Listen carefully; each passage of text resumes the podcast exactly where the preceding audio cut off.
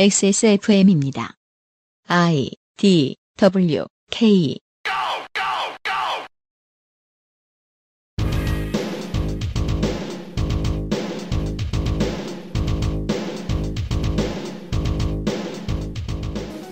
그것은 알기 싫다 특별 기획. 2021 국정감사 기록실.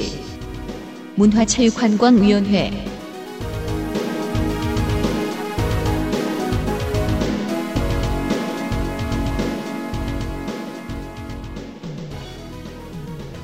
문화재청 소셜 관리자는 위대한 사람이겠지만 정치가 잘해줘서 그 사람이 위대한 것은 아닙니다. 정치가 한 일은 문화재청 소셜 관리자의 위대함이 드러나는 것을 방해하지 않는 거죠. 하지만 이건 생각보다 어려운 일입니다. 연합뉴스의 기자들 수준이 낮아진 것만큼이나 연합뉴스의 기자들이 자기의 진짜 능력을 찾고 과시하는 것을 방해한 시스템을 찾아내지 못한 것도 정치의 탓이거든요. 세상에 멀쩡하게 굴러가는 것들을 방해하는 걸림돌을 찾아내는 국회의 시간 21 국정감사 기록실 문화체육관광위 편입니다. 안녕하세요. 저는 윤세민 위원장입니다. 맞은편에는 덕질 간사가 앉아 있고요. 네, 안녕하십니까. 네, 제 오른쪽에는 유 보좌관이 앉아 있습니다. 네, 문화재청도 연합뉴스도 문화체육관광위 소관 기관입니다. 잠시 후에 광고를 듣고 이번 주에 그것은 알기 싫다 특별기획 국정감사 기록실을 시작하겠습니다. 장도 좋아하는 디메이트, 젊어도 좋아하는 더 쌍화에서 도와주고 있는 21 국정감사 기록실. 잠시 후 문화체육관광위의 국정감사를 가지고 돌아오겠습니다. XSFM입니다. 8시간 정성껏 다려낸 현대인에 맞춘 프리미엄 한방차 더 쌍화 건강기능식품 광고입니다. 물과 결합해 40배로 팽창해서 장운동을 촉진하는 질경이 씨앗 껍질 차전자피 차전자피 식이섬유가 들어있는 당신의 새로운 비움 친구 디메이트를 만나보세요. 이번만큼은 제대로 마음먹은 당신 과식과 야식을 피할 수 있다면 가르시니아 캄보지아 추출물이 함유된 건강한 비움 친구 디메이트가 도움을 드릴 수 있습니다. 식사 조절, 운동, 수분 섭취, 그리고 비움 친구 디메이트. 평산네이처.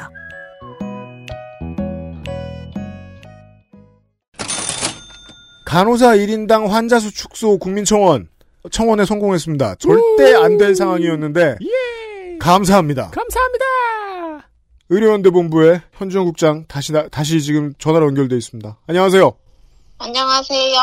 저는 그 국장님 처음 뵐 때 분명히 이거 망할 줄 알았습니다. 아니 뭐 이렇게 아무것도 안 된 상태에서 우리한테 광고를 맡기지 했는데 지금 어, 현장의 간호사분들이 이제는 의료연대 본부가 이런 일을 하고 있는지 많이 알게 되셨죠. 반응 좀 아, 네. 알려주십시오. 청원을 하면서 저희가 뭐 먼저 링크를 보내주지 않아도 미리 다 알고 계시는 분들이 많더라고요. 그래서 네. 들어보면 좀 많이 동감하시면서 경험담도 많이 올려주고 계시고, 어, 이제 여러 다른 간호사, 뭐 유튜버나 뭐 인, 인스타 하시는 분들이나 이런 분들도 다 이제 공유를 하면서 음. 좀이 법이 필요하다 이런 얘기를 하면서 많이 얘기를 해주시는데 뭐 디테일을 좀 하나로- 들어보죠. 어, 뭐, 오늘도 자기가 근무를 했는데 혼자 61명을 봤다. 뭐, 이런 얘기도 올려주시고, 더 이상 동료를 입고 싶지 않다. 내가 정말 신발도 벗겨진 거를 제대로 못 신고 막 돌아다녔는데, 뛰어다녔는데, 결국에 환자가 사망을 해서 집에 와서 정말 괜찮은 척 하다가 집에 와서 울었었을 때도 있었다. 그래서 음. 이런 법들이 좀 정말 필요하다라고 얘기해 주시면서 많은 간호사분들이 공유를 해 주시기도 했고 간호사분들 말고도 시민분들도 정말 많이 응원을 해주셨어요. 그래서 어, 병원에 있는 동안 좀 우리가 결국에 찾을 수 있는 사람이 물어볼 사람도 그리고 도움을 받을 수 있는 사람도 간호사였다. 간호사들이 그런 노동 조건이 개선되는 것이 나를 위한 것이라고 생각한다. 이렇게 얘기를 해주시면서 많이 응원도 해주시고 뭐 커피도 사다 주시고 뭐 이런 것들이 있었고 그래서 좀 이런 마음들이 모인 거 아닌가 싶습니다. 어, 청원의 성공 여부는 차치하고 지금 이거 어떻게 되더라도 그 다음 계획이 있으실 거 아니에요. 이후 계획 좀 알려주십시오. 어, 우선 의료연대 본부는 그 인력 문제를 포함해서 어, 보건 의료와 사회 서비스 공공성에 관련한 요구들을 계속 해오고 있었는데요. 그래서 예. 11월 11일에 좀 어, 정부 앞에서 복지부 앞에서 투쟁을 준비하고 있고 네. 어, 특히 대선을 앞두고 있기 때문에 대선 후보들이 좀 요 관련한 정책들을 낼 수 있도록 지속적인 캠페인도 진행을 해나갈 예정입니다. 어, 대선 캠프 귀에 반드시 안 들어가고는 못 빼기게 열심히 잘해주시길 바랍니다. 아, 네, 감사합니다. 또 뵙죠. 그간 수고하셨습니다. 네, 감사합니다.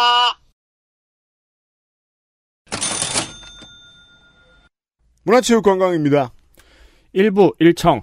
문화체육관광부와 문화재청을 소관하는 문화체육관광이 문체부의 산하에는 한예종, 국악고, 국악중, 전통예중고, 국립중앙박물관, 국립국어원, 국립중앙도서관, 해외문화홍보원, 국악원, 민속박물관, 대한민국 역사박물관, 국립중앙극장, 국립현대미술관, 저작권보호원, 문화정보원, 예술의 전당, 국악방송, 콘진원, 영진위, 영등위, 게임물관리위원회, 언론진흥재단, 그랜드 코리아 레저, 대한체육회, 장애인체육회, 태권도진흥재단, 국립합창단, 국립발레단, 국립현대무용단, 국립극단, 연합뉴스, 언론중재위원회, 문화재청 산하에는 문화재연구소, 고궁박물관, 해양문화재연구소, 현충사관리소, 700의총관리소, 만인의총관리소, 여기는 만인의 총을 관리하는 데가 아니죠? 그럼요. 아무도 총 없어요, 여기. 만인의총관리소, 각 궁, 능, 유적본부, 한국문화재단 등이 있어서 문광희는 이를 감사합니다. 어, 원래 이제 몇 개의 그 기관 이름을 빼놨다가 위원장이 발음이 좋아져서 하나씩 하나씩 늘리고 있어요. 문광희 작년과 마찬가지로 결혼은 없습니다. 위원장이 여당 충북 청주 흥덕 도중원에서 국민의힘 울산 남갑 이채익으로 변경. 여당 구성은 작년과 마찬가지로 8명, 간사는 경기 파주의 박정, 야당은 한바왕 선거 공작 의혹으로 당과 거리를 두었던 인천 동미추홀 을의 윤상현 의원이 언젠가 음, 8월에 복당. 알아요? 8월 5일이었고 그게 1년 5개월 만에 복당일 거예요. 뭐, 네 친구냐? 어떻게 잘 알아요? 저는 복당했길래 깜짝 놀랐어요. 복당한 걸 보고 복당 기사를 보고서 너무 마치 내일처럼 기뻐서 8월 5일을 어떻게 기억해, 임마? 8월 5일 기억하는 건 진짜 어 멋있다. 윤상현도 놀라겠네요. 몰래 했는데. 내 생일 일주일 전인가 그랬어요. 보- 아무튼, 본인도 모를 텐데. 아무튼 윤상현 의원이 복당했어요. 두 번째 복당이죠? 네. 그렇게 해서 7명으로 늘었습니다. 네. 간사는 대구 북을의 김승수, 비교섭 열린민주당 비례 김희겸입니다. 성갑이 볼륨 조금만 올리자. 알겠습니다. 아, 제가 목소리 올릴게요. 지금 너무 힘이 없어. 못 믿겠어요. 올리자. 아. 자, 이슈 하나. 그래서 수수료가 얼마인가? 민주당 유정주, 박정, 정청래, 전용기, 국민의힘 김승수. 이번 국정감사는 확실히 플랫폼 업계에 대한 지적이 많았습니다. 전방위로 다 나왔습니다. 아마 앞으로도 쭉 이어질 전망입니다. 그러니까요. 국방위 빼고는 뭐 다 나올 수 있어요. 이번에는 웹툰, 웹소설, 플랫폼에 대한 지적입니다. 웹툰, 웹소설 플랫폼. 우리 방송에서도 과거에 한번 다룬 바 있었는데 네. 그건 꽤 옛날이었죠? 음. 그때에 비해서 시장이 해외까지 너무 커지기도 했고 그때 시장이 맥시멈인 줄 알만 알았는데 그때는 완전 시작의 시작이었어요. 또 웹소설이라는 다른 시장이 생기기도 했죠. 1일 문체위 국감에서는 김중구 네이버 웹툰 대표와 이준수 카카오엔터 대표가 증인으로 섰고 참고인으로는 김동훈 웹툰 노조 위원장이 왔습니다. 먼저 수수료부터 살펴보죠. 김동훈 노조 위원장은 천만 원의 수익이 나면 작게는 30%, 많게는 50%까지 플랫폼이 수수료를 가져가고 음. 나머지는 제작사와 작가가 나누고 작가는 이를 또 스토리 작가와 어시스턴트하게 나누어야 한다면서 작가가 그걸 나누는 건 문제가 되지 않는데 수수료 50%는 짱이네요. 그죠? 예, 어디서도 이 정도는 들어본 적이 없습니다. 아, 패션 업계에는 이런 게 간혹 있는데 음. 지적재산권과 관련된 업계에는 이런 걸 처음 봤습니다. 작가는 최저 생계비가 한참 모자란 수준으로 작품 활동을 하기도 한다면서 국민의힘 김승수 의원실과 함께 플랫폼이 가져가는 수수료가 과도하다고 지적을 했습니다. 카카오벤터의 이진수 대표는 애플 앱스토어의 경우 애플이 30%, 카카오벤터가 10%, 창작자가 60%를 가지고 가고, 그러니까 쟤네가 더 나빠요. 음. 안드로이드의 경우 구글 5%, 카카오벤터 25%, 창작가가 70%를 가져간다고 해명했습니다. 예. 또한 카카오는 콘텐츠 계약의 90%를 CP를 통해서 계약을 하는데 음. 그러니까 이제 기획사죠. 네. 작가와 CP의 수익 배분에 대해서는 모른다고 답변했습니다. CP 그러니까 에이전시한테 떠넘기는 거죠. 물 흐리기죠. 네. 누가 에이전시 것까지 알아오래? 그 니들 수수료 얘기하라니까?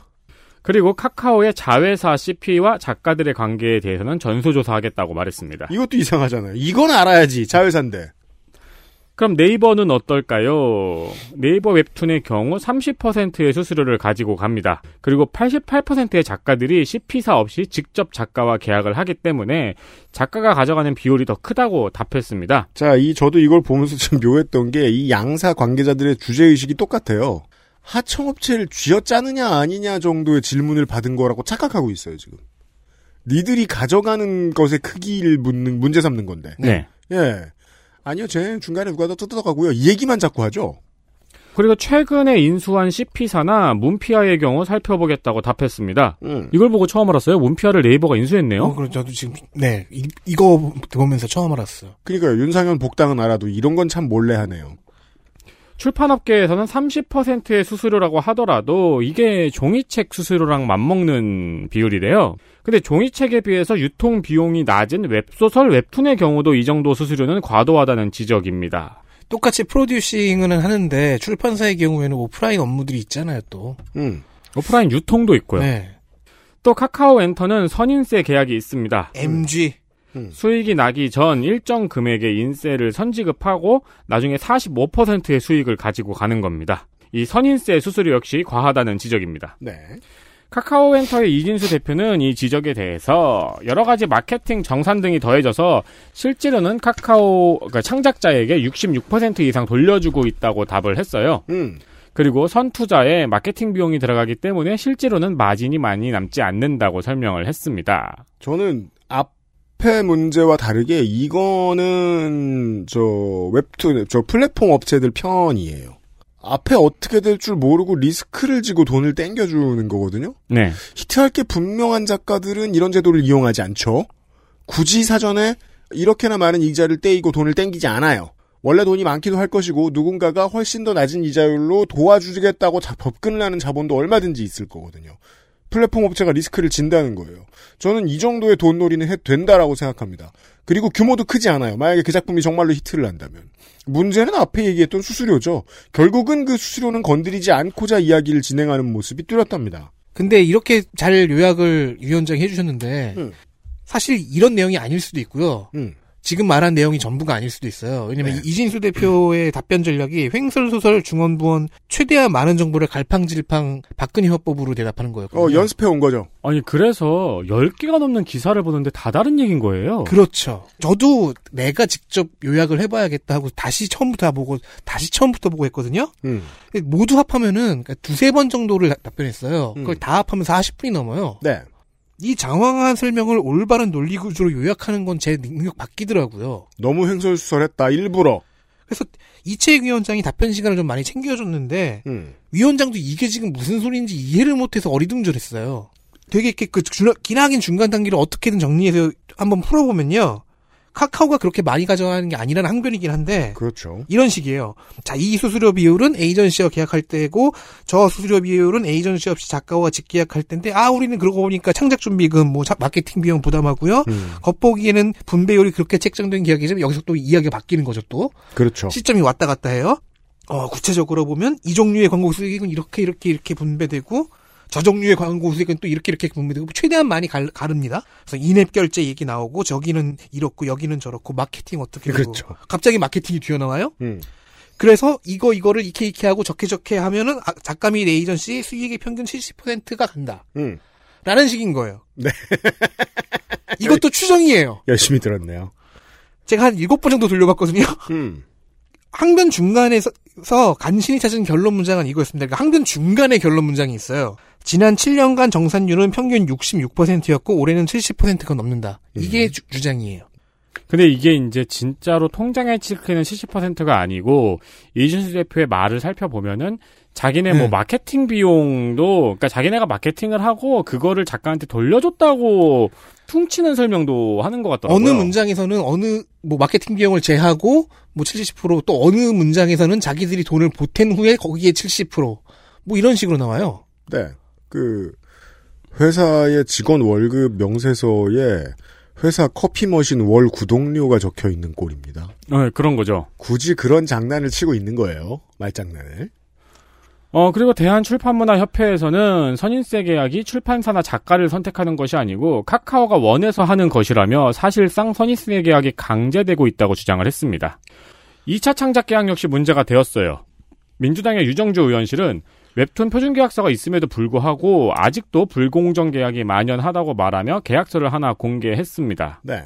회사가 만화 작품 및 2차적 저작물 작성을 포함한 모든 행위에 대해서 독점적 권한을 취득한다고 명시가 되어 있어요. 2차적 저작물 작성을 포함한 모든 행위. 자, 법적으로 가장 어, 의미가 없대 강력한 표현이죠. 포함한 모든 행위. 네. 이거는 근데 어차피 불법이라 그렇죠. 네, 들고 변호사 가- 찾아가면 될 것 같거든요. 모든 행위면 뭐 담배 피우는 것도 물 마시는 것도 독점 행위야? 예를 들어 지금 유미의 세포들 아니겠지만 음. 당연히 아니겠지만 유미의 세포들 관련한 2차 저작물에 대한 모든 행위에 대해서 네이버가 독점적 저작권을 가지고 있다 그러면은 말도 안 되죠. 개작두죠. 불매운동 일어나죠. 또 회사가 필요에 따라서 작업물을 복제, 배포, 대여, 변형, 저작권 등록 등 자유롭게 이용할 수 있으며 작가는 이의 제기를 하지 않는다는 조항도 있습니다. 저작권법 위반이죠. 네. 황희 문화체육관광부 장관은 정부부처와 플랫폼, 기업, 제작사, 작가가 만나서 지적된 부분에 대해서 이야기할 것이라고 말했습니다. 들여다 봐야 되겠습니다. 그때 어떻게 하는지. 다른 지적도 있습니다. 민주당의 박정 의원실인데요. 음. 네이버 웹툰이 해외에서 웹툰의 상표권을 취득했어요.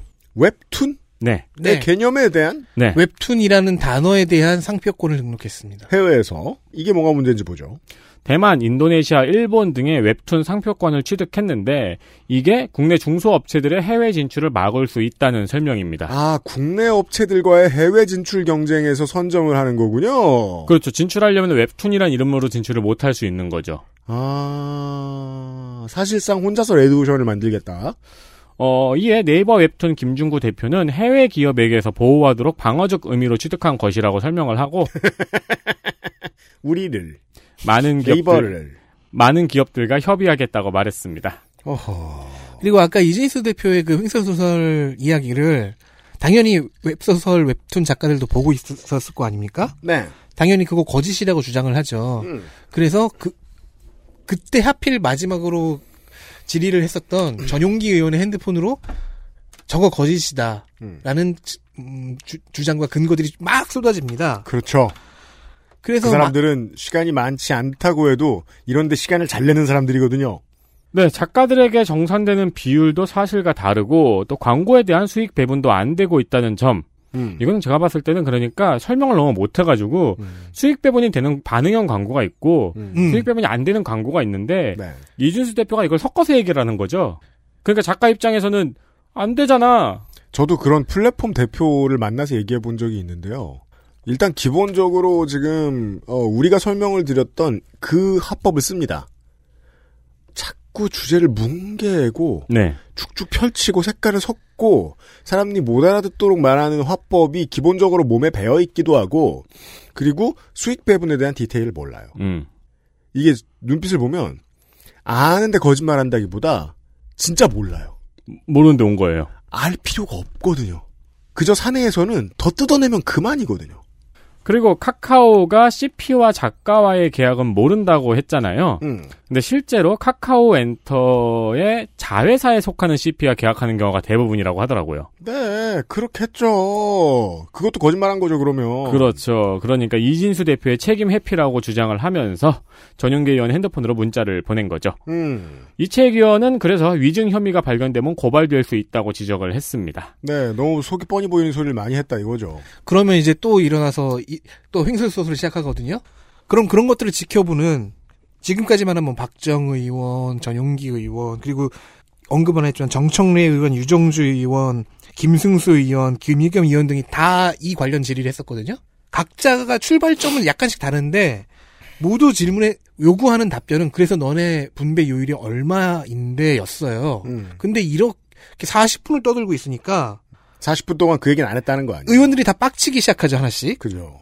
여당에선 전용기 의원이 아니 그러니까 얼마 안 남는다는 식의 논리는 그냥 물타기고 책임 회피다. 수수료 비율과 그 근거를 빨리 설명해라. 우리는 지금 그걸 질문했다. 라고 논점 일탈을 지적했고요. 야당에선 김승수 의원이 에이전시나 인입결제를 왜 자꾸 끌어들이냐, 책임 회피 아니냐. 지금 답변이 되게 우리를 불쾌하게 만들고 있다라고 했어요. 정청래 의원 또한 이 분노를 이어받아서 말을 조용하게 한다고 예의 있는 답변이 아닙니다. 내용이 중요한 겁니다. 저도 불쾌감을 지금 느끼고 있습니다. 라고 네. 하면서 지금 틀린 사실이 있다면서요. 여야 합의로 위증 고발합시다. 얘기를 했지요. 제가 관계자에게 들었던 가장 그 인상적인 말 하나 떠오릅니다. 플랫폼 업체, 닷컴 기업 CEO들이 말을 했는데 진심으로 들릴 때는 룸사롱에서 말할 때밖에 없다. 근데 제가 만나봤을 때도 룸사롱에서 만나본 적이 없어 그렇지. 와 어떻게 저렇게 말을 하지 고장났나 봐 이런 생각이 많이 들었거든요. 그리고 제가 이 관련한 기사들을 쭉 계속 보잖아요. 음. 도저히 내가 이, 이진수 대표의 말을 이해를 못하겠으니까 이해한 사람이 혹시 기자 중에 있을까 해서 어, 가장 잘 쓴, 가장 열심히 쓴 기사의 말미에는 이런 것들이 있더라고요. 음. 카카오는 그날 돌아가서 밤샘 회의를 하였다라는 식의 이야기가 있다. 어, 뭔가 열심히 고민을 하고 반성을 하고 있다는 그 인상을 주려는 문단이 들어가 있더라고요. 3, 40년이 지나면 아마 후세에서 봤을 때는 지금 상황이 좀 클리어할 거예요. 그땐 아마 이렇게 해석하겠죠. 산업혁명 직후와 비슷한 시절처럼 법적인 견제장치가 제대로 마련이 되어 있지 않을 때 수수료를 통해서 어마어마하게 큰 기업들이 있었다. 네. 라고 21세기 초중, 초반을 기억할 거예요. 우리가 지금 옛날 음반 시장 기억하는 것처럼 추측하거나 전 세계는 이제 어, 디지털 관련된 부서의 언론들이 한국을 많이 들여다 봅니다. 구글 애플에 대한 인앱 결제 견제를 시작한 최초의 나라로 기록이 되면서부터요. 근데 그런 나라의 국회에 대해서 아무런 회유도 없었다는 사실이 이 국감을 통해 드러나죠. 지금 야당이 하나도 편을 안 들어줍니다. 지금 저 다, 다음번에 이제 다른 저, 저, 저 위원회들 보시면서 아마 확인하실 텐데 저는 전반적으로 다 체크를 했거든요. 국민의힘은 네이버와 카카오의 편을 들지 않아요. 아무 로비도 없었단 뜻이에요. 이 두 기업이 가장 지금 우리나라에서 가장 등 따스고 배부른 두 개의 기업이 국회에 아무런 아무런 작업도 안 했다는 겁니다. 세상이 너무 우습다는 거예요. 대신 언론에 좀 한 것 같아요. 언론에 많이 했죠. 왜냐하면 언론은 지들이 먼저 와서 밥 사달라고 조르니까. 우리나라 정치권은 그렇진 않은 모양입니다. 각설이처럼 표현하지 마세요. 그래도 언론인데. 만나보면 그래요. 그건 이제 그 대기업 홍보실에서 은퇴한 사람들을 좀 만나서 인터뷰를 좀 따봐야 되겠어요. 개인적으로 만날 게 아니라. 근데 나오질 않으려고 그러니까. 다음 보시죠. 이슈 둘. 신문 가져가세요. 열린민주당 김의겸.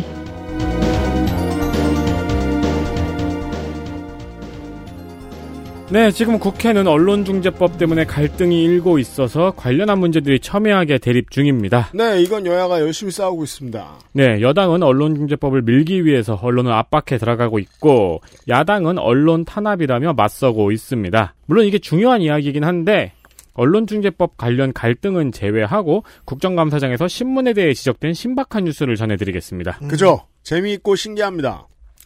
저희 방송에서 전해드린 바 있죠. ABC 협회에서 조사하고 발표하는 신문의 유료 구독 부수가 허위로 부풀려져서 정부의 지원금 및 광고를 허위로 받고 있었다는 보도가 있었죠. 이 얘기 벌써 언제 전해드린 겁니까? 올해 여름이었던 것 같은데요. 그죠? 네. 조선일보를 예로 들겠습니다. 음. 2019년 ABC 협회가 확인한 유가율, 즉, 즉 이제 그 돈 내고 보는 사람 네. 율은 95.94%. 20부 찍으면 19부는 누가 사는 거다. 그러나 문체부가 현장 조사를 한 결과는 55.36%였습니다. 이것도 꽤 너그러워 보입니다. 유가율이 두배 이상 부풀려졌다는 거죠. 파지로 수출된 신문까지 유료 보수에 포함시키고 있었다는 것이 밝혀졌습니다. 종이값 받고 판 것도 유료 부수였다. 그 파지로 수출된다는 거는 다들 아시죠? 그냥 인쇄소에서 나오자마자 팔려가는 거죠. 버려지는 거죠. 그 용과 전용이죠. 예. 용과 함께. 아, 용과를 싸는 용도. 그렇죠. 쇠. 해보시라고, 쇠. 쇠. 한, 한, 그거 한 글자만, 쇠. 쇠. 쇠. 인쇄소. 인쇄소. 씨. 저희가 악의적으로 조선일보를 예를 들었지만, 네. 한겨레에도 해당돼서 지면에 사과문도 게재했습니다. 그럼요. 그래서 문체부는 ABC 협회를 고쳐 쓰는 대신, 버리고 그렇죠. 자체적으로 열동률 조사를 시행을 했습니다. 음. 전국적으로 5만 명의 이용자를 대상으로 조사를 해서 이걸 기준으로 지표를 새로 만들려는 것입니다. 그렇죠. 열동률 조사는 이번 달부터 시행되고 있습니다. 네, 동네 양아치들이 있어요. 어, 한 가지 영업을 못하게 막았어요. 그 양아치들은 어떻게 할까요? 참여하고 반성할까요? 단 영업을 열심히 합니다. 그런데 김희겸 의원실이 조사한 바에 따르면 이번 달부터 신문들이 무가지를 마구 배포하고 있다는 겁니다. 지하철로 출퇴근하시는 분들 많이 발견하셨을 겁니다. 아휴 왜 귀찮게 신문을 주고 그래 이러면서 핸드폰 그래- 있는데. 그래도 신문을 받았으니 뭔가 기분이 좋아요. 네. 뭔가 되게 그 컨벤셔널한 직장인이 된 기분이고. 겨드랑이에 끼고. 네, 그 겨드랑이에 껴보기도 하고 그러셨죠, 정치자 여러분. 자, 김의겸 의원실에서 직접 나가 확인한 것만 해도 목동역, 부평역에서 무료 홍보지라며 한국경제와 매일경제를 배포하는 모습을 직접 사진으로 찍어서 가지고 왔고요. 네, 그 사진에 보시면 무료 홍보 이렇게 써있지 않습니다. 그냥 원래 제호의 한경 매경이에요. 무료 홍보라고는 A4 용지에 써가지고 밑에다 붙여놨어요. 어, A4 비싼데. 수원역에서도 중앙일보를 배포하고 있는 것이 제보로 확인이 되었습니다. 또 중앙일보에서는 지국의 열동률 제고 차원으로 투입지를 배포하라는 공지 문자를 보낸 것도 김의겸 의원실에서 밝혔습니다. 네, 지국은 본사편이 아니죠. 이런 거 제보해달라고 하면 제보해 줍니다. 문자 내용은 9월 22일부터 10월 22일까지 아파트 특정 라인이나 동에 투입지를 배포하고 배달료는 지원된다는 내용의 공지 문자였습니다. 자, 이게 핸드폰 출혈 경쟁 같은 모델을 도입했죠. 김의겸 의원은 그 열동률 조사에서 최근에 어떤 신문을 읽었습니까? 라고 물어보면 무가지로 받은 신문을 답변할 것 아니냐는 지적이었습니다. 네. 그래서 지금 저 문체부가 반성하고 질문을 바꿔야죠. 최근에 공짜로 받은 신문은 무엇입니까?를 질문에 집어넣어야 되죠. 어, 이 지적은 황희 문체부 장관도 알고 있었습니다. 음. 무가지 관련 건은 문체부에서도 골칫거리라고 답하면서 음. 전국 5만 명의 표본 조사에서 무가지 배포가 유의미한 변수가 되진 않을 거라 본다고 하고요. 저 때 이제 중앙일보나 한경에서 씩 웃고 있죠. 아씨 겁나 풀었는데 짜식. 우리 우습게 보는군. 천만 불을 풀었는데. 네, 남는 게 신문이야. 무엇을 상상하든 그 이상을 풀었더라. 네. 조사 과정에서 응답자가 신문을 유료로 읽었는지 무료로 그러니까요. 읽었는지 확인하는 과정을 만들겠다고 밝혔습니다. 이렇게 해야 됩니다. 어, 이거 아, 관련 그러면 또 밑에 저 A4 용지 밑에 써주죠. 꼭 유료로 읽었다고 답변해 주세요. 가장 친절 별 다섯. 값은 여러분의 마음. 사탕 주고. 관련해서 저도 찾아보는 중에 이 수법이 꽤 옛날 수법이라는 걸 알았습니다. 그래요? 미디어 오늘의 2000년 기사를 봤는데요. 음. 열동률 조사를 앞두고 모든 신문이 무가지를 배포하고 있다고 지적하는 기사가 있었습니다. 아, 원래 했구나, 이 짓을. 기억나는 것도 같고. 이 기사는 자세히 읽어보면 요즘 하는 말하고 똑같습니다. 신문 열동률은 믿을 만한 지표가 없다. 차라리 광고주 협회에서 자체적으로 조사하는 수치를 공개하자. 광고주 협회는 이런 거 되게 빡세게 하죠. 당연하죠. 광고는 제 값을 줘야 되니까. 네. 그런 주장이 있었는데 언론사가 반발해서 현실적으로 어렵다. 야, 이게 국민의 정부 때 얘기예요? 그럼 민영 조사 기관에 맡기자. ABC 협회도 믿기 어려운데 민영 조사 기관은 무슨 수로 믿냐? 아, 그래서 이 얘기가 나오고 21년 뒤에 이거를 그냥 관공서가 맡으면서 해결된 거군요. 그렇죠. 그래도 여전히 관공서도 골치가 아프다. 2000년대는 아직까지 관공서에 대한 신뢰도가 그렇게 회복되지 않았을 거예요. 그러게 말입니다. 네. 민주화되고 뭐 10년 정도밖에 네. 안 됐을 테니까. 다시 현재로 돌아와서 김희겸 의원은 추가로 이번에 YTN이 지적받았던 기사형 광고가 사실 모든 신문에 벌어지고 있으며 심지어 정부 광고도 이런 식으로 진행되는 광고가 있다고 지적을 했습니다. 그러면서 언론사별 정부 광고 집행 내역을 공개하라고 요구를 했어요. 이 정부 광고는 전부 다 언론 재단을 통해서 진행이 되거든요. 근데 사실 어찌 보면 그 어, 행정부의 가장 적대적인 정당은 지금 원내정당 중에는 열린민주당이라고 할 수 있습니다. 네. 음. 어, 황희 장관은 필요성은 공감을 하는데 음. 그리고 언론 노조에서도 언론 재단의 정부 광고 집행 내역을 공개하라고 여러 차례 요구를 했는데 음. 언론 재단이 공개하지 않아서 현재 이 공개를 거부했을 거 아니에요? 음. 공개 거부 처분에 취소 소송이 걸려 있다고 답변을 했습니다. 이 지점에서 많은 언론인들이 태도가 갈라집니다.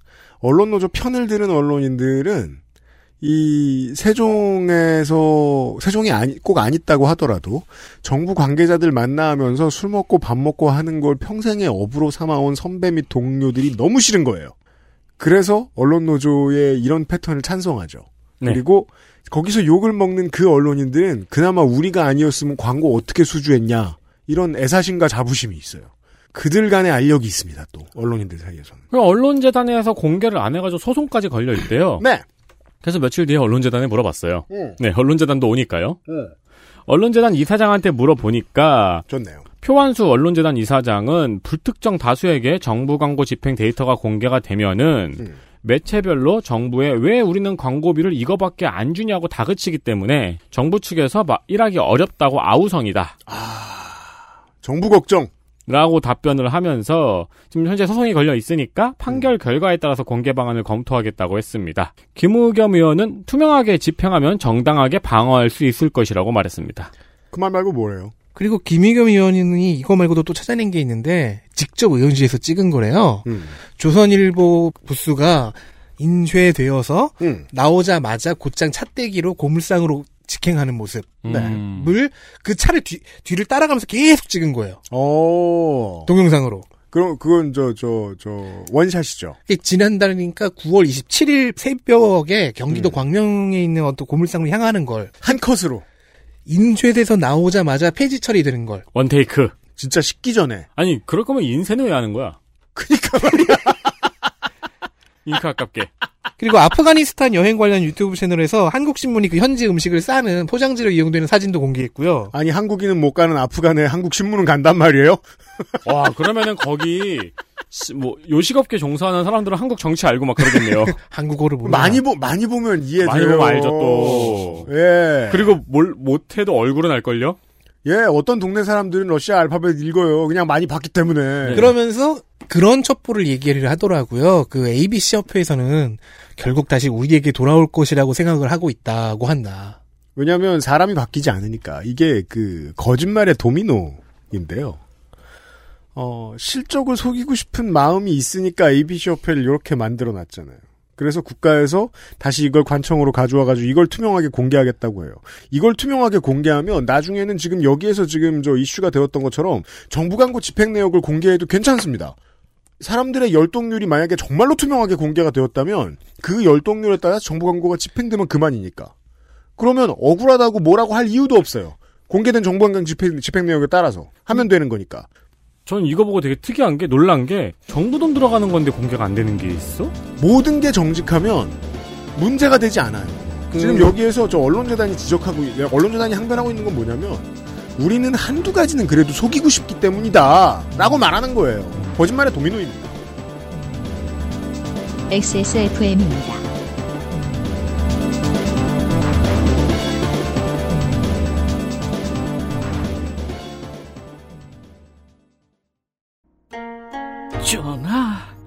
선대부터 내려오던 그 방식 그대로이옵니다.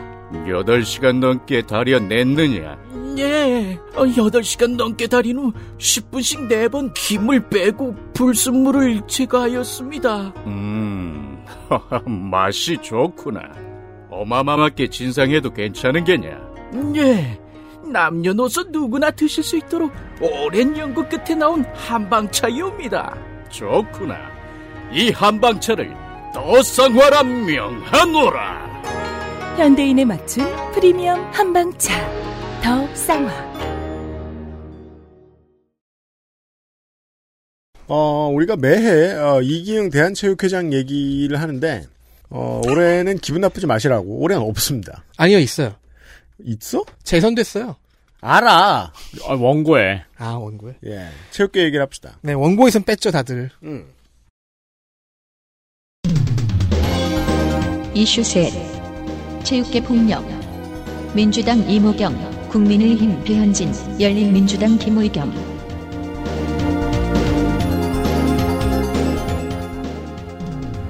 중고등학교 때 교실 뒷자리 구석은 언제나 운동부 차지 아닙니까? 뭐 학교에 따라 다릅니다만 저희 학교는 운동선수가 좀 많았어가지고요. 음. 네. 뒷자리를 다 양보해줬죠. 제가 오후 수업 제끼는 걔네들의 삶을 되게 부러워한 적이 잠깐 있었어요. 누구나 안 부러워했습니까? 근데 걔네들이 비- 기합을 받고 매맞는 모습 보고서는 이제 그 부러움을 거뒀죠. 음. 오랫동안 한국의 유소년 스포츠는 별도로 관리되는 운동부, 그러니까 엘리트 체육 시스템이었습니다. 네. 엘리트 육성 시스템에서 체육계 폭력 사건의 원인을 찾는 의견도 있어요. 음. 성장과 성적을 내지 못하면 때리고 억압하는 리더십이 있고 음. 그렇게 압박을 받으며 자라는 유소년 선수들이 학교 폭력으로 자기 스트레스와 상처를 발산하는 그런 구도인 것이지요. 그러니까 조재범 코치가 심석희 성- 선수를 성폭행한 것이 전자라면 심석희 선수가 동료 선수에게 가한 가해는 후자에 가깝다. 둘다 게다가 해석할 도구는 있습니다. 게다가 엘리트 운동부들은 교과 교육과 학급 활동에 좀 소홀하지 않습니까? 음. 그러다 보니까 교양과 인성 함양도 모자라게 되기가 쉬워요. 음. 물론 안 그런 케이스를 저도 많이 알고 있긴 한데 네. 그런 케이스도 알고 있습니다. 여기서 쌍둥이 배구 선수 자매 건이 떠오르시는 분들도 있을 거고요. 그럼요.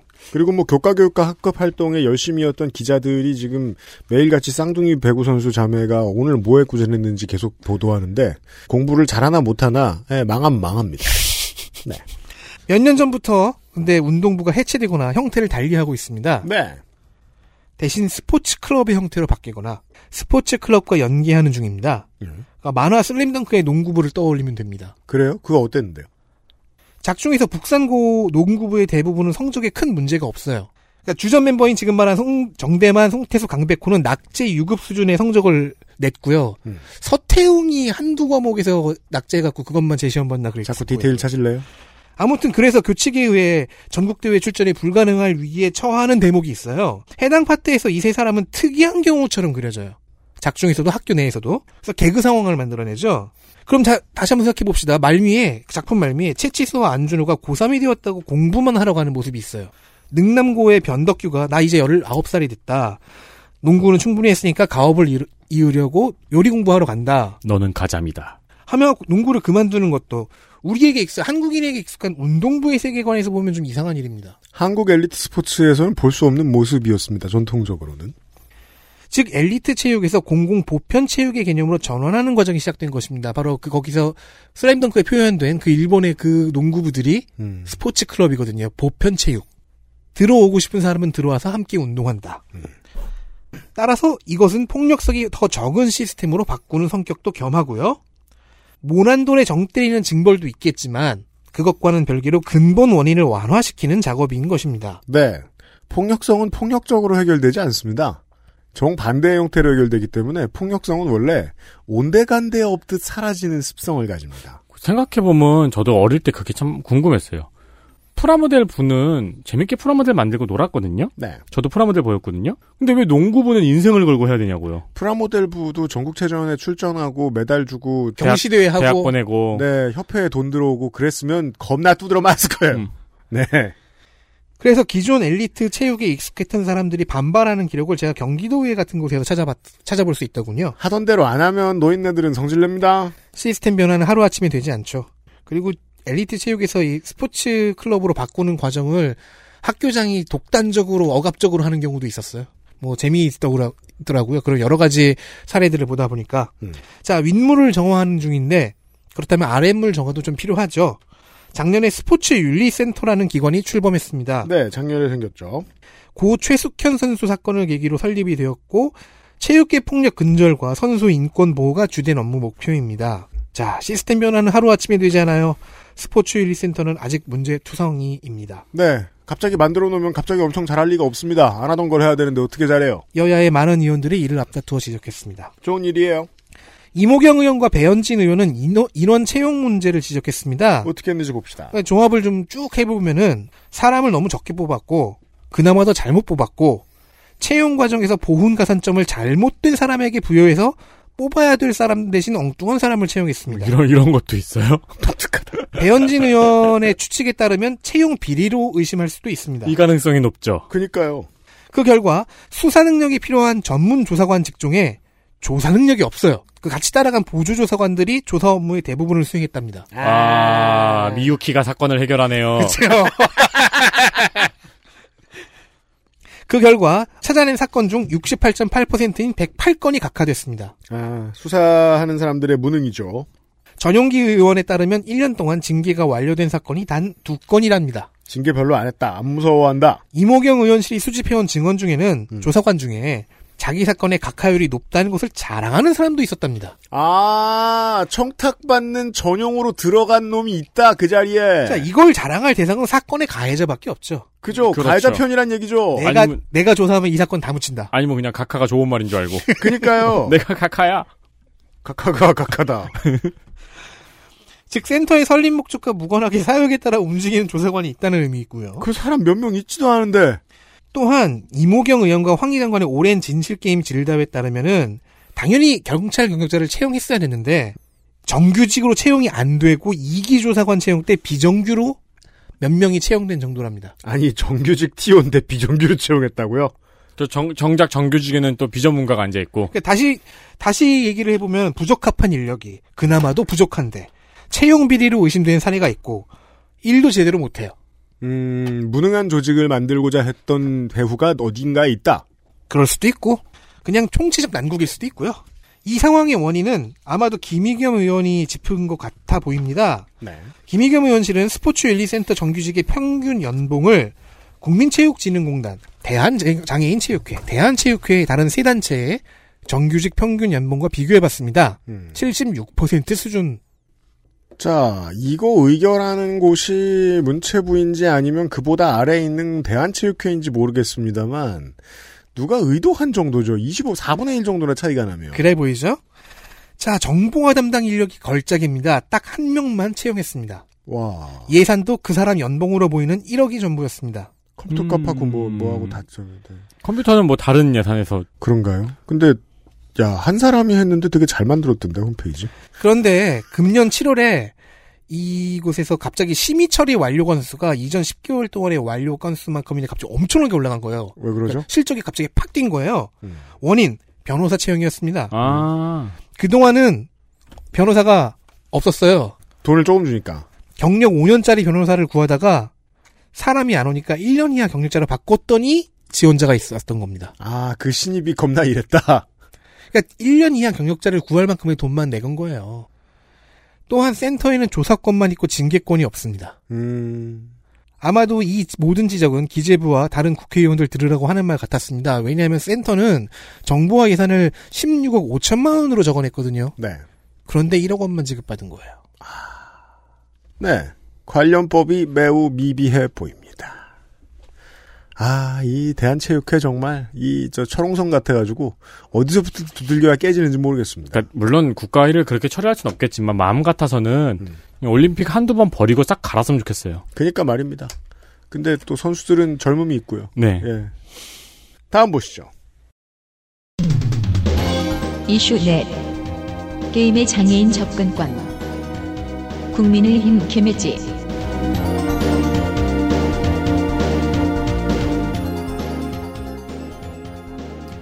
아, 네, 이번 이슈를 전해드리기 앞서 제가 지난번 보건복지위 국정감사 방송에서 아, 장애인뿐만 아니고 일반인이라는 표현을 썼더라고요. 네. 사과드립니다. 부족한 부분은 유념하여 고쳐나가겠습니다. 네. 엎드려 있는 조이는 늘 귀엽습니다. 21대 국회 최고의 인기 존재죠. 그렇죠. 국민의힘 김혜지 의원은 장애인의 게임 접근권에 대한 문제 제기를 했습니다.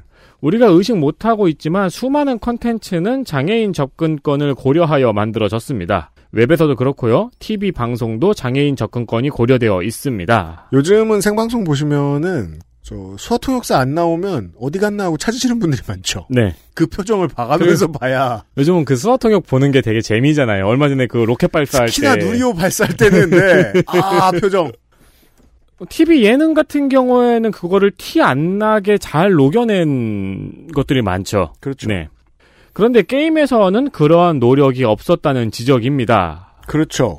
왜냐면 게임은, 어, 여러모로 영화의 후신이기도 하고 이렇다 보니까. 네. 예.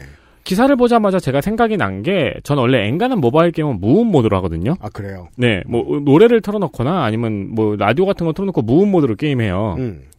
근데 요즘 폰으로 레이싱 게임을 하는데, 예. 이 레이싱 게임은 무음 모드로 하면 물파리를 막을 수가 없어요.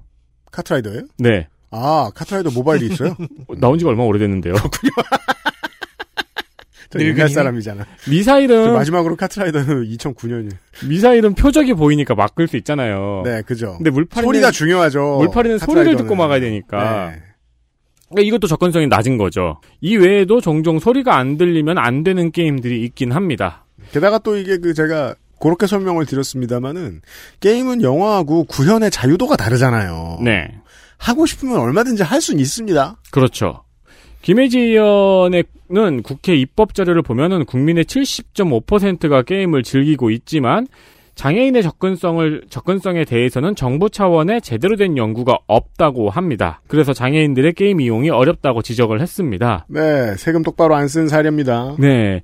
이런 문제를 해결하기 위해서 장애인의 게임 접근성 연구 실태와 게임사를 대상으로 한 가이드라인이 필요하다고 지적을 했습니다. 이게 이제 비장애인 입장에서 얼핏 들으면은 아니 그런 걸 다 고려해서 무슨 게임을 만들어라고 생각을 하실 수도 있어요. 근데 저가 옛날에 이제 웹 컨텐츠를 만드는 회사에서 일할 때 갑자기 심사 기준에 장애인 웹 접근성이 심사 기준으로 들어온 적이 있었어요. 음. 하루 아침에. 그러니까 당연히 모든 기획자랑 개발자가 비명을 질렀거든요. 근데 또 시키니까 여러 가지 방안들이 나왔습니다. 음흠. 그리고 또 이게 거의 모든 분야에서 말이에요. 장애인 접근성을 고려하는 일에 큰 돈이 들어가는 경우는 제가 아는 한 없습니다. 아예. 네, 비용도 그렇게 많이 안 들었어요. 아예 없습니다. 아니 이게 만약에 법이 똑바로 안 돼 있었다고 생각을 해보죠. 그러면 아파트 만드는 건설사들이 비명을 질렀을 겁니다. 아니 무슨 경사로를 다 만들면서 아파트를 지어 이렇게 말했겠죠. 그렇죠. 법이 없었다면요. 네. 근데 지금은 그게 없으면 아예 아파트 꾸미는 걸 잘 못할 겁니다. 설계사들이. 건축 설계사들이. 네, 네. 막상 해보면은 그 경사로 이용해서 이쁘게 만들 수 있거든요. 그리고 요즘에는 경사로가 너무 중요해요. 그쵸. 네. 세상이 변한 뒤에는 불평하지 않을 문제예요. 그렇죠. 조금만 적응하면 됩니다. 네. 음. 그러면서 어 마이크로소프트가 최근에 엑스박스에서 장애인 접근권에 대한 가이드라인을 발표한 것도 이야기했고요. 네. 국제 게임 개발자 협회에서 장애인 접근성을 고려한 가이드라인을 제공한 사례도 설명했습니다. 그리고 MMORPG 로스트 아크에서 자 청각 장애인이 raid 콘텐츠를 즐겨야 되는데 소리가 들리지 않으니까 소통이 어려움이 있는 거예요. 이 사람은 오직 채팅으로만 해야 하는. 그 저기 보통 디코로 소통하면서 하죠. 네, 음성 채팅을 쓰죠. 네. raid 중에서 욕망 군단장 비아키스라는 그 보스는 진짜 어렵거든요. 엄청나게 어려운 첫 번째 보스였어요. 음. 그래요. 저는 얼마 전에 깼어요. 음. normal 난이도를. 아, 로아도 해요. 네. 아 근데 비아키스 우리가 생각하는 것보다 훨씬 많이 뭘 할 거예요. 비아키스의 공략 gimmick이 한 열 몇 가지가 있는데 그 열 몇 가지 중에서 하나가 색을 봐야 되는 게 있어요. 음.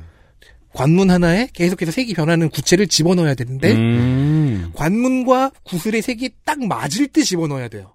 그래서 유저는 그 관문 주변을 뺑뺑 돌면서 어떤 그딱 맞는 그 타이밍에 들어가게 만들어야 되는데 음. 그러면 색약이나 생맹은 이걸 이 색을 어떻게 구별할까요? 어, 그러고 보니까 생각나는 거 있네요. 투닷이라고 제가 한동안 했던 게임이 있거든요. 근데 그 게임 설정에 들어가면은 그거 이제 같은 색의 점을 연결하는 게임이에요. 근데 게임의 설정에 들어가면은 색약이나 생맹용 옵션이 있어요. 네. 네, 그게 넣으면 돼. 네, 그게 바로 어 로스트아크가 선택한 겁니다. 이것을 색약과 색맹 유저들이 플레이할 수가 없다. 왜냐하면 이걸 틀린 유저가 많으면 많을수록 전멸을 해버리기도 하고 어려워지거든요. 음. 그래서 색이 아니라 모양으로도 구별할 수 있게 만들었어요. 그러니까 이런 정도의 신경만 쓰면 된다는 거죠. 복잡하지 않습니다.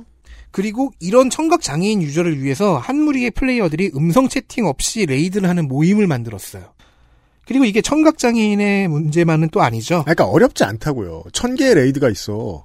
하나만 only text 하는 raid가 있다고 쳐요. 그럼 해결되는 거예요. 네. 음. 복잡하지 않아요. 사실 이 분야에선 세계 전체가 늦은 편입니다.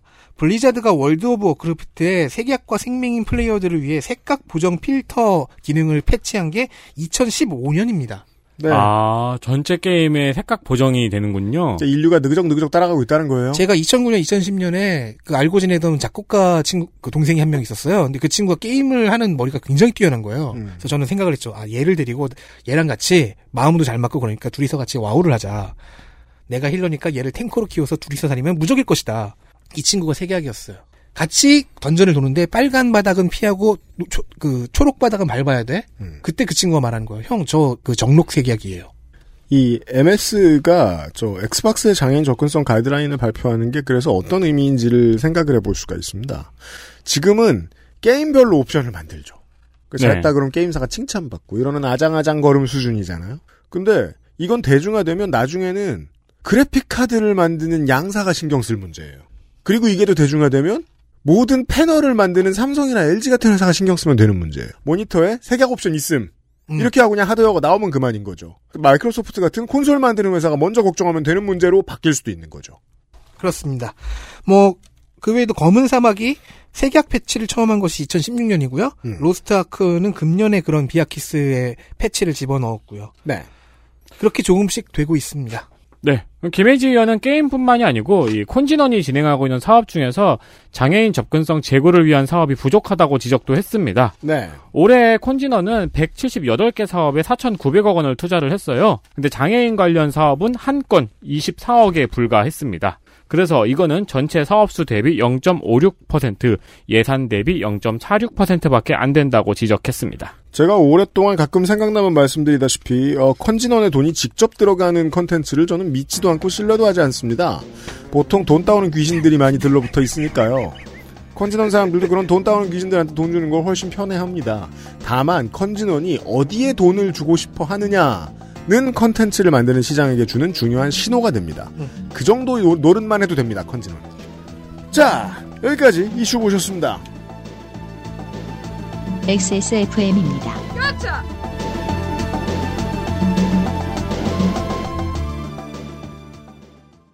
건강기능식품 광고입니다. 다이어트는 선택일 뿐입니다. 하지만 시도한다면 실패하긴 싫은 당신. 건강한 비움 친구 디메이트를 고려하세요. 식사 조절, 운동, 수분 섭취, 그리고 비움 친구 디메이트. 평산네이처.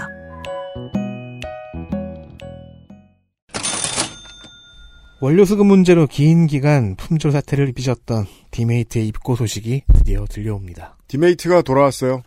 두 개 구입하면 10% 할인합니다. 과거에 추가 옵션으로 판매하던 스포츠용 blender bottle도 증정이 되네요. 한정 150개인데 이미 50개가 소진되었습니다. 100개 남았네요. 어, 다이어트를 원하시는 분들은 도움이 될 수 있는 제품입니다. 어, 팟캐스트에서 한참 광고를 떠들썩하게 엄청 팔렸던, 어, 대장이 어쩌고 저쩌고 하던 물건이 있습니다. 아, 그 미노타우로스 갇혀 있는 거요? 그럼, 아, 네. 뭔지 난 몰라. 그, 있어요. 미노타우로스 검색해보세요. 어, 그 물건과 비슷하고 quality가 좋습니다. 네, 저도 써봤는데요. 음. 어, 확실히 도움은 돼요. 그러니까 체중 조절 뿐만이 아니다. 중요한 기능은. 그걸 네. 알려드리고자 합니다. 저희들이 지금, 어, 누가 따로 얘기를 하지도 않았는데, 아, 각기 이 위원회가 신경을 쓴다고 모자 팔려고 모자 쓰고 왔는데, 어, 모자는 다 팔렸습니다. 빠염. 네, 그 이제 빨간색 맨투맨밖에 남지 않았습니다. 예쁩니다. 흰색은 이제 없으니까? 없어요. 네. 그리고 그 오프화이트 다 팔렸나 한번 볼게요. 아마 없을 거예요. 자, 장면 첫 번째 확인하시죠. 장면 하나. 윤, 석, 열, 윤, 석, 결, 윤, 석, 멸. 네, 대선 전국 국감의 쓸데없는 질문 시간입니다. 네. 제가 보기에는 이번 국정감사 방송은 이 장면마다 이, 이게 하나씩 있어요. 시간 낭비한 사람들. 네, 쓸데없는 질문 시간. 이번에는 민주당의 정청래 의원입니다. 이럼 이분은 꼭 그런 걸 한 번씩 하죠. 국립국어원장을 불러놓고 윤석열 후보의 이름이 발음이 윤석열, 윤석열, 윤석열 중 뭐가 맞냐고 물어봤습니다. 다시 한번 어, 중요한 설명을 드릴게요. 이건 그 돈을 집어넣어서 국고를 집어넣어서 운영을 하고 있는 기관을 무시하고 그 기관에 있는 기관장을 무시하고 그 기관을 모아서 그, 그 기관을 도와주는 전문가들을 무시하는 전체적으로 국가를 다 무시하는 행위입니다. 장을 불러다 놓고 마스크를 쓰지 않느니 뭐 손을 안 씻느니 이런 얘기 하는 것처럼요. 누구죠? 김원희 의원처럼 네. 이것도 마찬가지입니다. 근데 또 국립국어원장이 틀렸어요. 군입국원장은 아니 내가 그래도 아니. 이런 걸 물어보고 그렇게 화내기 또 뭐하잖아요. 아니, 그리고 이 윤석열은 보통 명사가 아니잖아요. 고유 명사잖아요. 음. 그러면은 조, 그 조어 방식이나 뭐 음소 방식에 따라서 발음이 달라질 수 있어요. 그렇죠. 어떻게 결합했느냐에 따라서. 그리고 저 저 과거에 프린스셨던 고인처럼 그냥 읽으라는 방식대로 읽으면 돼요. 네. 어, 국립국어원장은 발음법상 윤석열이 맞다고 답변을 했는데요. 음. 정청래 의원은 열자가 기쁠 열이 아니고 기쁠 열이다. 음, 라고 하면서 바- 부분법칙 적용된 게 아니다. 발음 표기상 석열이 맞고 윤석열로 발음해야 된다고 지적을 했습니다. 근데 이때 국립국어원장 머릿속에는 하나밖에 안 떠오르죠. 그래서 아니 저 기가 그렇죠, 그렇죠. 아니 국립국어원도 국감 받으면서 거기도 피감 기관인데 보통 준비했겠습니까 직원들이 이게 국감을 공기관 공사의 직원들이 왜 싫어하는지를 정청래 의원 같은 사람이 알아야 돼요. 이렇게 감사를 우습게 보는 의원들이 있으니까 화가 나는 거예요. 준비는 준비대로 겁나 시켜놓고. 네. 이거 준비해 오게 시키면서 정청래 의원실에 그 뭐냐 정청래 의원실의 비서관들이 또 뭐 저 불쾌한 말투로 전화해서 이거 준비해라 저거 해라 준비해라 안 했겠습니까? 이거 물어볼 줄 알고 한 것도 아닐 거 아니에요 또 비서관들도 국감을 싫어하게 만듭니다 준비하는 사람들로 하여금 네. 그러면서 방송에서 윤석, 윤, 윤, 윤석열. 윤석열 발음이 중구난방이라는 점을 지적을 했습니다. 아유 씨 진짜 이걸 우리가 왜 국감에서 듣냐고요. 그니까 말이에요 다음 보시죠 작년 둘. 엊그제는 기념일. 9월 18일이 무슨 날일까요? 9월 18일 무슨 날이에요 9월 18일? 대한민국과 관련된 기념일이랍니다. 그래요? 하지만 뭔가가 떠오르는 분은 없겠죠. 최형두 의원은 무슨 날인지 알고 있습니다. 올해는 추석 연휴가 걸려 있었네요 그렇다면 최형두 의원이 무슨 날인지 가르쳐 주겠죠. 엊그제가 9월 18일이 대한민국이 참 운명을 가른 어, 서울 수복 71주년이었습니다. 일단 이날은 국정감사 첫날이니까 10월 1일이고 따라서 9월 18일은 엊그제가 아니라는 사소한 오류가 있습니다. 대범한 사람이죠 엊그제가 13일 전이에요 그리고 이게 대체 무슨 의미인지 왜 질의 오프닝 멘트가 이따위인지 짐작할 수 없습니다. 더 중요한 일이 있는데 9월 18일엔 뭔데? 아이유 데뷔일이에요. 그니까요. 아무 근데 그래도 이게 좀 보수 관점에서 생각해 보면 서울을. 수복했으니 아이유도 있는 거지라고 그치. 생각했을 수 있습니다. 일단 파죽지세로 밀고 오는 인민군을 막아낸 방언설이 자기 지역구인 마산 하포라는 말을 했습니다. 자기 지역구에서 막아냈기에 반격이 가능했고 지금 주민들이 했냐? 그래서 서울 수복의 날을 끌어온 것이죠. 아이고. 그럼 이렇게 거창한 스케일 큰 도입부로 선택한 최영두 의원의 질의 의도를 알아봅시다. 네. 근데 이런 나라에서 우리가 특히 문체의 자랑스러운 문체위에서 언론중재법에서 징벌적 손해배상이라는 조항으로 이렇게 진통을 겪을 줄은 상상도 못했습니다. 그만 알아봅시다. 네. 와, 이거 되게, 이런 거 자꾸 들고 올래요? 되게 신박하다. 그러니까 아무 말이나 한 다음에 아무 말이나 하는 아무 말로 아무 말을 뒤집는 이런 전략이에요. 뭐야 이게? 그냥 막, 오, 되게 신박하다. 성가명 좋아하는 색깔이 뭐예요? 빨간색? 홍어를 왜 싫어해요? 그니까 말이에요. 똑바로 해. 다음은 김희겸 의원이네요. 장면 셋. 어떻게든 때려야 하는데. 네, 앞서 말씀드린 것처럼 김희겸 의원은 문체부 국정감사에서 언론이 싫어할 만한 질의를 많이 했습니다. 그래서 그렇습니다. 이게 참 그 여러 가지 감흥이 듭니다. 아무리 그래도 언론인 출신의 정치인은 더 이상 나와서는 안 된다고 저는 생각합니다만 언론인 출신이라 더 이렇게 못되게 할 수 있다는 것도 사실이긴 합니다. 김희겸 의원의 경우에는. 한 명도 없는 것보다는 조금은 있어야겠죠? 어, 300명이면 저는 한 명까지는 인정하겠습니다. 한 명. 많이 그- 봐줬네? 그 중에서는 언론사와 사주의 재산 공개를 요구한 질의도 있습니다. 그리고 얘를 하필이면 방씨 일가의 재산으로 들었어요. 그렇죠. 네. 네. 조선일보 입장에서는 김희겸 의원을 어떻게든 때려야 되는 입장인데. 맞고 가만히 있지 않습니다. 조선일보는. 잘 찾아봤는데 다급하게 때려야 되거든요, 또? 네. 근데 딱히 때릴 만한 게 없었나 봅니다. 그러니까 제일 아픈 건 원래 작년에 다 때렸거든요. 네. 총선 때 민주당도 탈당하게 했고 공천도 못 받게 했고 더 때릴 게 안 나옵니다. 영상물 등급위원회에서 성인물 제작업체에서 만들고 성인물 유통 사이트에서 도는 영상이 왜 영등이에서 15세 관람가 판결을 받았냐는 내용의 질의를 하고 있었어요. 그러면서 관련 캡처 화면을 PPT로 제시했습니다. 네. 근데 여기 배너 중에서 일부 노출 이미지가 모자이크가 안 됐었나 봅니다. 근데 보통 성인물 유통 사이트에 있는 배너라는 게 크지가 않고 되게 작지 않나요? 아주 네, 작은. 썸네일이죠. 네. 잘 보이지도 않고 보겠구만. 이렇게 뭐 대문짝하게 나왔던 건 아니에요. 예, 예. 그래도 네. 너무 작진 않았어요. 그래서 조선일보에서 단독 기사를 냈습니다. 김은중 기자, 단독, 김희겸 국감 질의 중 19금 사진 그대로 노출. 사실 이 정도의 제목 짓기 신공은 정말 저희들은 상상도 할 수 없는 능력입니다. 그리고 이 제목은요, 좀 특이해요. 왜냐면 이 얘기를 보도한 다른 언론들의 헤드라인 제목은요, 음. 자, 김희겸 의원이 19분 사진을 실수로 노출을 했다. 그러고서 그래서 이 녹화 사 녹화 장면이 삭제됐다. 음. 국회 기록에서 음. 아니면 옆에서 배현진 의원이 모자이크라도 좀 하시지라고 이- 말을 걸었다.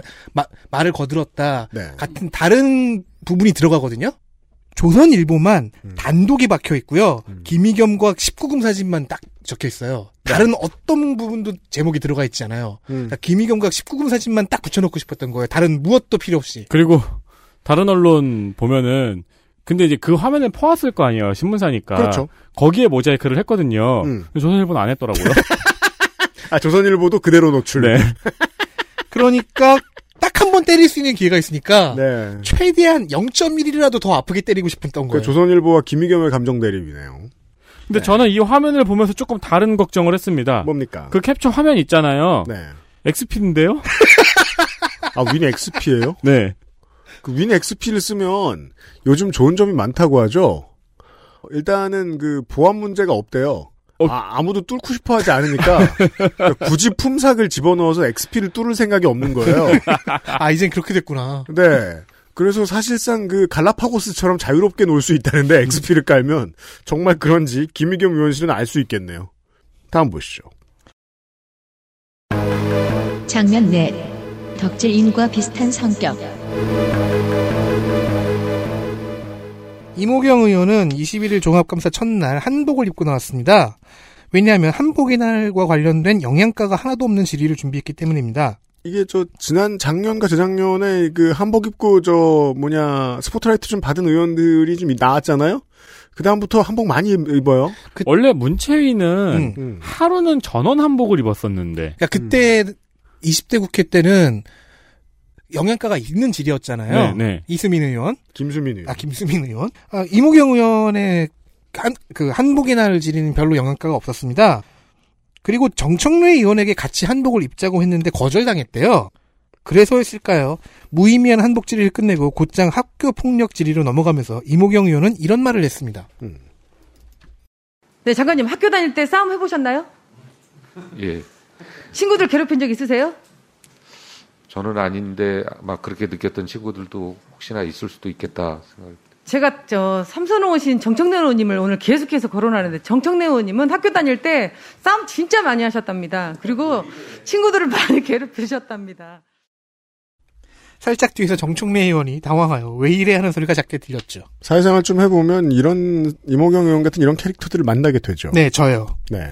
신나면 되도 않는 농담이나 장난을 치는 멍청이가 되죠. 그니까 이그저 미국식 표현으로 재미없어 하지 마 이런 답을 많이 듣게 되는 사람이죠. 이게 되게 슬픈 게 그래서 나한테 유일하게 말 걸어준 친구를 잃게 되잖아요. 그래서 그 친구도 깨닫게 되죠. 아 그래서 저 새끼 주변에 친구였구나. 그래서 나뿐이었구나. 네. 의원들과 보좌진들은 질의가 진행되는 동안 술렁였고요. 그러니까 왜 저래 이런 거잖아요. 결국 이모경 의원실의 보좌진으로 보이는 사람이 의원에게 살짝 귓속말을 넣었습니다. 그 제가 참 신기한 게 이모경 의원과 덕질 간사는 극과 극의 삶을 살아온 사람들이거든요. 그렇죠. 이모경 의원은 국가대표였으니까요. 이모경 의원은 국대였고 네. 어, 평생 운동한 사람이고. 감독이었고 네. 해외에서 감독을 하면서 자식까지 혼자 키운 사람이에요. 그렇죠. 그러니까 가장 열심히 인생을 산 사람이에요. 그 가장 아무것도 안 한, 제 주변에 가장 아무것도 안 한 사람이 덕질 간사잖아요. 네. 나도 열심히 살아 왜 그래? 개그 치는 게 똑같아요, 어떻게. 그럼 이제 이모경 의원 입장에서는 손해인 거죠. 내가, 내가 열심히 산 게 사실상 아무 의미도 없었다는 거잖아요. 열심히 아싸 살았는데 게이드. 왜 여기지? 왜, 여, 왜 여기서 제일 아주 만나지? 좋아. 이런. 아주 네. 좋아. 둘이 있으면 무슨 농담을 할까요? 문화체육관광위원회 엘리트 플레이어 네, 더불어민주당 비례대표 유정주 의원입니다. 네. 확률형 아이템, 웹툰 불공정 계약서, 예술인 지원, 문학의 일자리, 컨텐츠 불법 유통 등 다양한 부분의 문제점들을 세세하게 팠습니다. 다른 의원들과 공유하는 메인 이슈도 자기만이 발굴해온 디테일한, 디테일한 이슈도 모두 알찼습니다. 간간히 지나치게 지엽적인 이슈도 있긴 했지만 무의미한 건 하나도 없었습니다. 제가 더불어시민당의 앞번호 인선을 아무리 칭찬을 해도 정치에 매몰된 사람들은 다 저를 비웃었었어요. 뭐 앞으로도 그럴 겁니다. 하지만 제 생각은 변함이 없습니다. 어, 유정주 의원처럼 컨텐츠를 만드는 중소기업의 대표를 오래 해보고 컨텐츠를 만드는 일을 직접 오래 해본 인물 이런 사람이 문체위에 더 많아야 합니다. 머털도사 화이팅. 네. 열린민주당 비례대표 김의겸 의원입니다. 열린민주당 처음이네요. 네, 정쟁의 한가운데 있는 의원이긴 했지만 그래서 위원장이 어, 민주당이라고 썼어요. 열렸음을 미처 인식하지 못하고. 그러네요. 어, 여- 언론 관련 질의들은 하나도 빠짐없이 전부 다 중요한 질의들이었습니다. 네, 정말로 개혁하겠다는 진심이 있는 사람인 건 분명하죠. 자기 분야에서 확실한 역할만 하는 게 중요하죠. 저는 그리고 이런 사람이 그 부동산에 성공을 해가지고 건물 한 채쯤 있는 거 좋다고 생각해요. 네. 그래야 무서운 게 없이 막 들이덤비죠. 그러다가 이제 뭐 맞으면 그대로 못 넣고 하면 되잖아요. 그리고 그대로 그러다가 공천을 못 받기도 괜찮아요. 네. 네. 더불어민주당 비례 기- 전용기 의원입니다. 작년 우리가 뽑은 MVP였어요. 작년 국감에서 저희가 지적을 했던 자기 질의만 진행하는데 바빴던 부분이 고쳐졌습니다. 증인과 대화 형태로 질의를 이끌어가기도 하고 증인의 이상한 답변을 반박하기도 하네요. 그러면서 이슈의 디테일까지 확실하게 파악하고 있는 강점은 그대로 갖고 있습니다. 네. 20대 후반, 30대 초반의 국회의원 몇 명 있죠? 이 사람들 다 매해 발전하는 모습들을 보여주고 있습니다.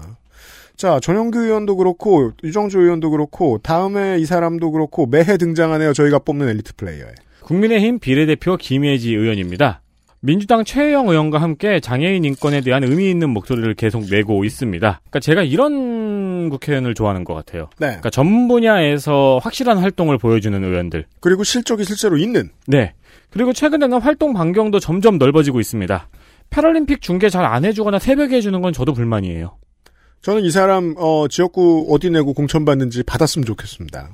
국민의힘 서울 송파을의 배현진 의원입니다. 이 사람은 안 그랬으면 좋겠습니다. 제가 배현진 의원을 싫어한다는 것을 이번에 확실하게 깨닫게 됐습니다. 늦기도 하지. 그래서 안 뽑아보려고 평균 quality는 더 좋은 김예지 의원을 고를까 아니면 뭐 이상헌 의원, 김승수 의원 이렇게 생각했는데 네. 하지만 작년에 비해 급격히 좋아진 질의의 quality를 외면할 수는 없었어요. 좋았습니다. 위원회의 굵직한 이슈마다 일익을 담당하고 있었고요. 그래서 위원회 단위의 팀플레이의 공헌도를 계속해서 적립을 했습니다. 네.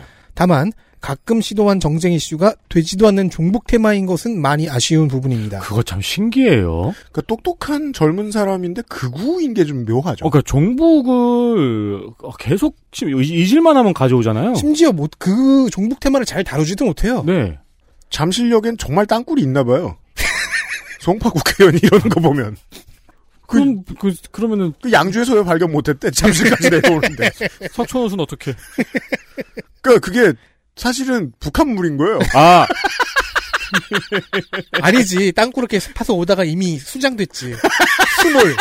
그 있잖아 롯데월드 저거 있잖아요 신밧드의 모험. 아 거기 귀신들 다 북한군이야? 마네킹 아니고? 그거 타다가 자- 점- 정신 차리면 어디 딴 데로 가나? 졸면 안 돼요 거기서. 네. 자 그럼 신밧드의 모험 타고 금강산 관광?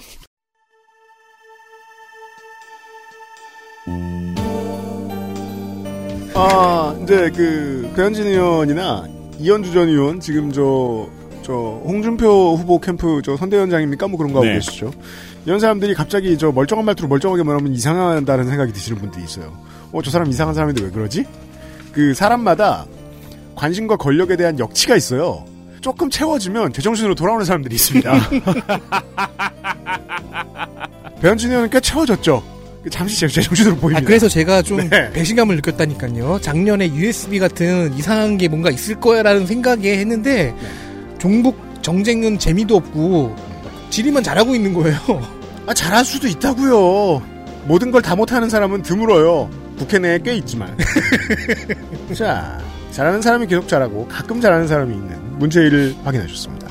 한 시간 뒤에 저희들은 국방위 시간으로 돌아오도록 하겠습니다. 비상시국 대책회의였습니다. 좀 이따 만나요. 감사합니다. 감사합니다. XSFM입니다. I D W K